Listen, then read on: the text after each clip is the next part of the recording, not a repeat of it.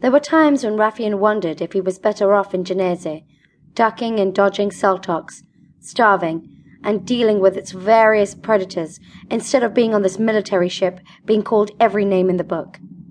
It was not an ideal transition for the boy. He was taken before the ship's commander to be drilled with questions he could barely understand, much less answer. They asked him about the Arbor resistance on the surface, the raiding Gerolos, and his involvement with either faction. They wanted to know whether he was a spy, a human bomb, or just some sort of plant that could decimate the ship and everyone on board. They asked him if he was an Arbor agent, but he didn't know any Arbors, and he didn't know what they were resisting to begin with. The worst part of the whole interrogation was that the soldiers, these tough looking men and women, had never heard of Seltoks or anything like them. The questions became harder and harder, and after two hours of questioning, it came down to a decision by the ship's psychiatrist as to whether Rafian was innocent or if he would be ejected from an airlock into open space. The decision did not come quickly, but once it was made, that he was a starving child suffering from post traumatic stress disorder, the airlock was still suggested. Civilian children were not welcomed aboard a military ship en route to war, so they deliberated whether or not he was worth the rations that it would cost them to keep him alive.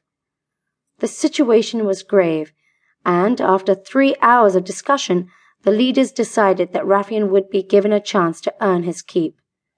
He had to prove that he could be useful to the Corps within a year's time, or be dropped off at the nearest hub to fend for himself amongst other homeless and destitute of the various planets.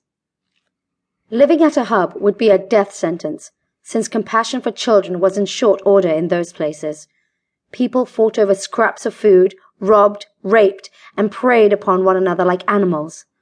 The only ones to survive were the ones strong enough or wicked enough to outsmart and get over on the others.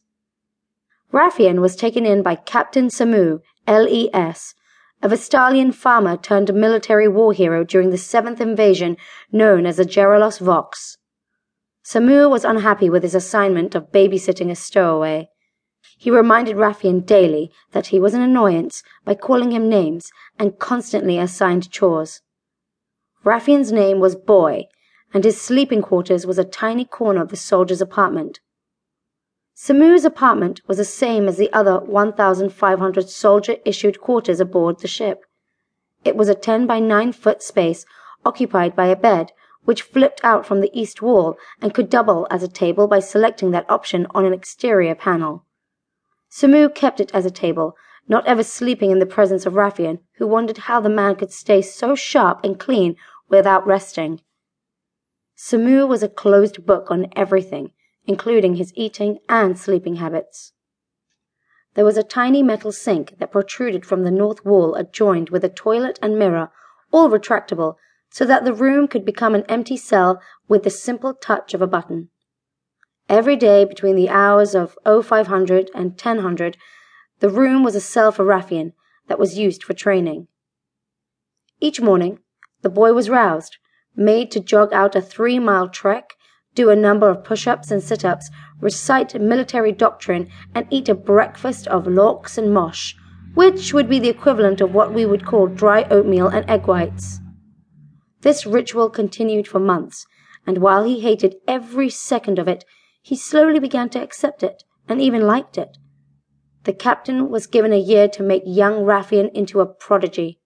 Someone too impressive to be cast out with the rubbish, and Samu was not going to fail no matter how much he had to push him.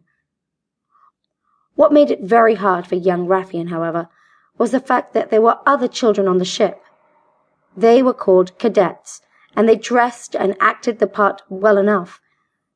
Raffian realized that he was being made to prove himself worthy of becoming one of their number, but he knew that they had not been required to do the same daily ritual as he. They were lucky, chosen from healthy, happy homes, the sons and daughters of military fathers and mothers. He expected that he would pass, and when he did, he would have a new hell of dealing with the constant ridicule and bullying from them his would be peers. It placed his mind in a dark place and made him very defensive and aware.